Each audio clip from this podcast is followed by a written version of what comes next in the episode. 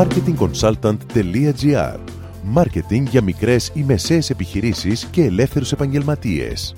Κάθε εβδομάδα ο σύμβουλος Μάρκετινγκ Θέμη 41 σας προτείνει ιδέες και λύσεις για να αναπτύξετε έξυπνα την επιχείρησή σας. Καλή σας ακρόαση!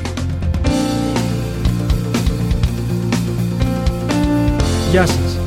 Η ονομασία μιας νέας επιχείρησης δεν είναι μια απλή υπόθεση.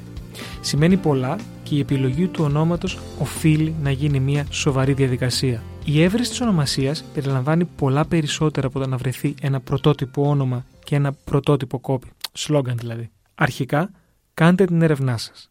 Ξεκινήστε από το Google. Μπορεί η ιδέα σας για το όνομα του startup σας να έχει ήδη χρησιμοποιηθεί από κάποιον άλλον, στην Ελλάδα ή και στο εξωτερικό. Το όνομα που θα επιλέξετε θα πρέπει να προφέρεται εύκολα και να μπορεί κάποιος να το θυμάται πολύ εύκολα.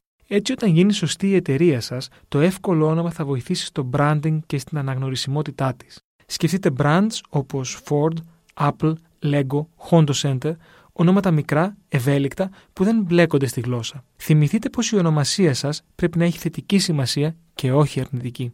Παράλληλα, είναι σημαντικό να βοηθάτε τους πελάτες σας να χρησιμοποιούν τη φαντασία τους, ενεργοποιώντας τις αισθήσεις τους. Έτσι θα θυμούνται ακόμα περισσότερο το brand σας. Φυσικά, η διαχρονικότητα του ονόματος είναι πολύ σημαντική.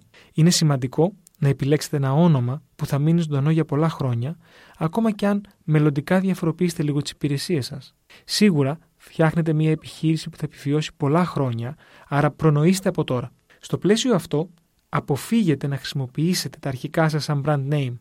Είναι βαρετά και δεν σημαίνουν τίποτα σε κανέναν εκτός από εσάς τους ίδιους.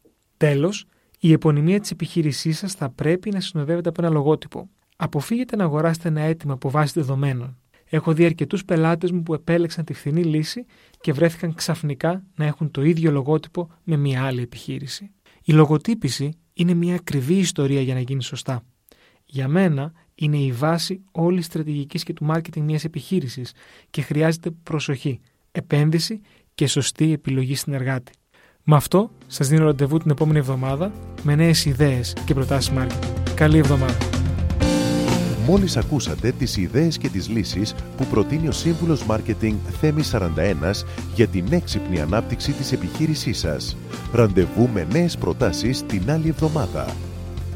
marketingconsultant.gr Μάρκετινγκ για μικρές ή μεσαίες επιχειρήσεις και ελεύθερους επαγγελματίες.